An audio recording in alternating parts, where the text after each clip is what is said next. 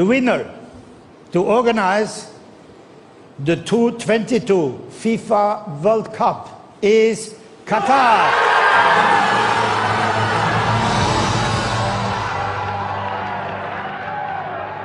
I qatarioti hanno aspettato 12 anni e hanno speso 200 miliardi di dollari per avere i propri mondiali. Poi, quando finalmente è arrivato il momento, con l'inaugurazione, la scenografia, la loro grande festa e la loro nazionale in campo, sono spariti. Ora, come sapete, e per fare solo uno degli esempi che si potrebbero fare, nella costruzione delle strutture che servivano a ospitare le Olimpiadi a Londra nel 2012 è morto un operaio. Per quelle di Pechino nel 2008 ne sono morti sei. Per il Mondiale del 2010 in Sudafrica sono morti in due. Per quello del Brasile nel 2014 sono morti 10 lavoratori. Per le Olimpiadi in Russia nel 2014 sono morti 60 operai. Mentre per i mondiali in Qatar del 2022 sono morti 6.500 operai. Ieri durante la prima partita Qatar-Ecuador, agilmente vinta dall'Ecuador, a un certo punto i tifosi locali sono cominciati a sparire dagli spalti dello stadio. Tutti i giornalisti sportivi del mondo si sono chiesti che cosa diavolo stesse succedendo, si è parlato di un'ipotesi, cioè che fosse perché durante lo spettacolo cadeva l'ora della preghiera. Ma quei tifosi non sono mai tornati ai loro posti e infatti la sparizione non era una questione religiosa, era una questione di soldi. La popolazione totale del Qatar è di quasi 3 milioni di persone, ma solo poco più del 10% è nata in Qatar. Quasi il 90% sono immigrati. Se non sei davvero molto ricco, se non hai un elicottero e un posto prenotato all'eliporto vicino a quello stadio, seguire la tua squadra diventa complicato. Alcune strade sono bloccate e ci viaggiano solo le autorità e i personaggi famosi, per il resto il traffico è inumano e comunque moltissimi non hanno un'auto di proprietà. Quello stadio non è sulla metropolitana di Doha, così tutti i tifosi che non sono anche dei VIP o dei milionari hanno dovuto lasciare gli spalti a mezz'ora dalla fine, altrimenti poi sarebbero rimasti in mezzo al deserto a passare la notte.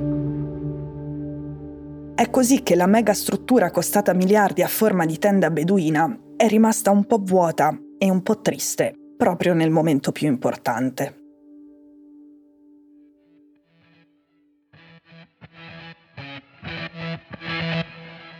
Sono Cecilia Sala e questo è Stories, un podcast di Cora Media che vi racconta una storia dal mondo ogni giorno.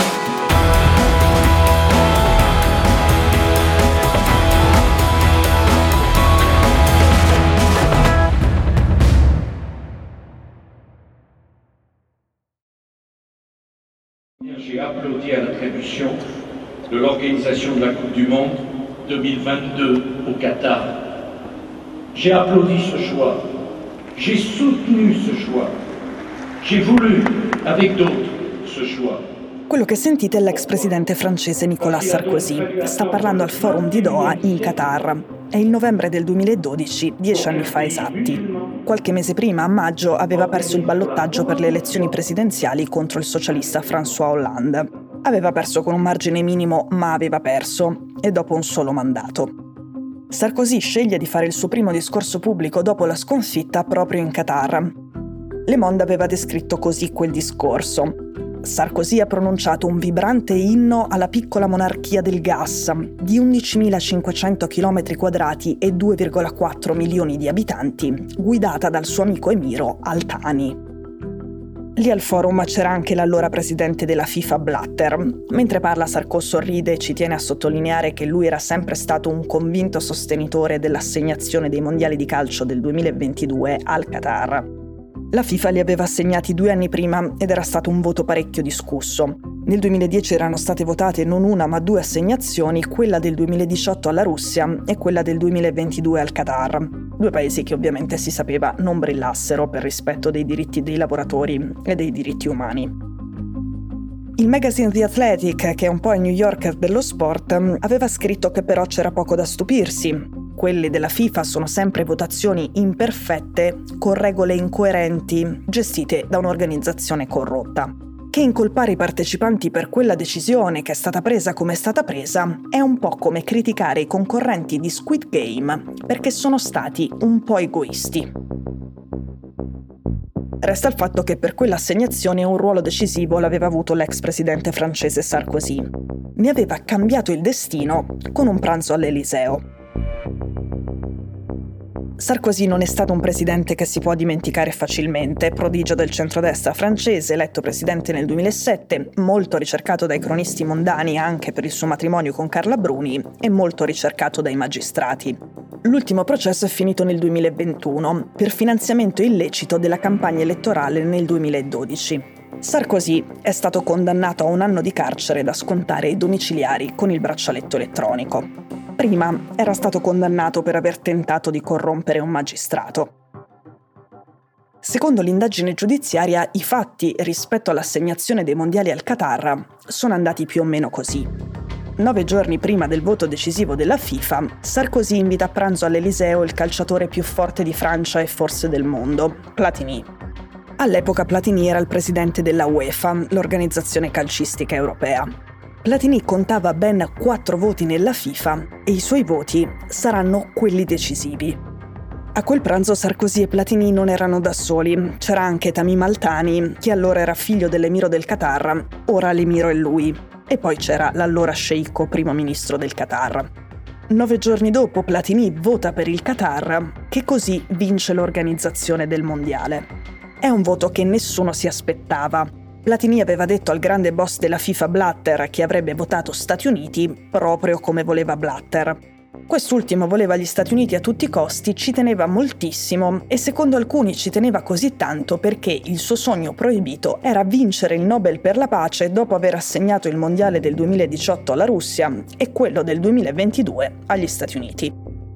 No comment.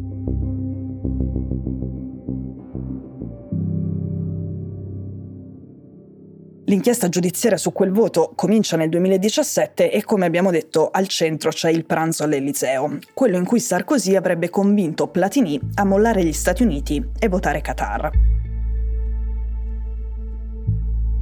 Sei mesi dopo quel pranzo, il fondo sovrano del Qatar compra il Paris Saint-Germain, la squadra per cui tifa Sarkozy. Da allora il fondo catariota comincia a spendere un sacco di miliardi per portare a Parigi due o tre grandi campioni all'anno. A un certo punto arriva persino Messi. Da quel momento la squadra di Sarko vince sempre il campionato, ogni anno. Lo stesso fondo sovrano catariota compra anche i diritti TV del calcio francese, salvandolo dalla bancarotta. L'ex presidente del Paris Saint-Germain è Sébastien Bazin, un amico di Sarkozy. Lui prende tanti soldi dagli emiri con la vendita della squadra di calcio della capitale e passa ad altre attività. Ad esempio nel 2013 diventa amministratore delegato di uno dei più grandi gruppi alberghieri francesi e del mondo. Per gestire gli affari legali del gruppo viene chiamato lo studio legale di Sarkozy. È di proprietà di quel gruppo anche il famosissimo Sofitel di New York, dove avverrà il famosissimo scandalo Strauss-Kahn, quello che porterà in galera l'allora rivale socialista di Sarko alle presidenziali francesi ma questa è un'altra storia, una grande e strana storia, per cui non basta certo un pezzetto di puntata sui mondiali.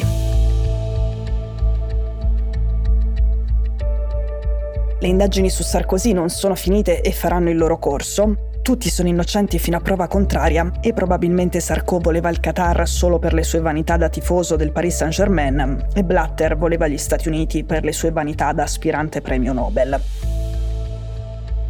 Intanto però 15 dei 22 che parteciparono come elettori al voto della FIFA che assegnò i mondiali al Qatar sono stati banditi o sospesi dalla FIFA, indagati dalle forze dell'ordine nazionali o dichiarati colpevoli di corruzione.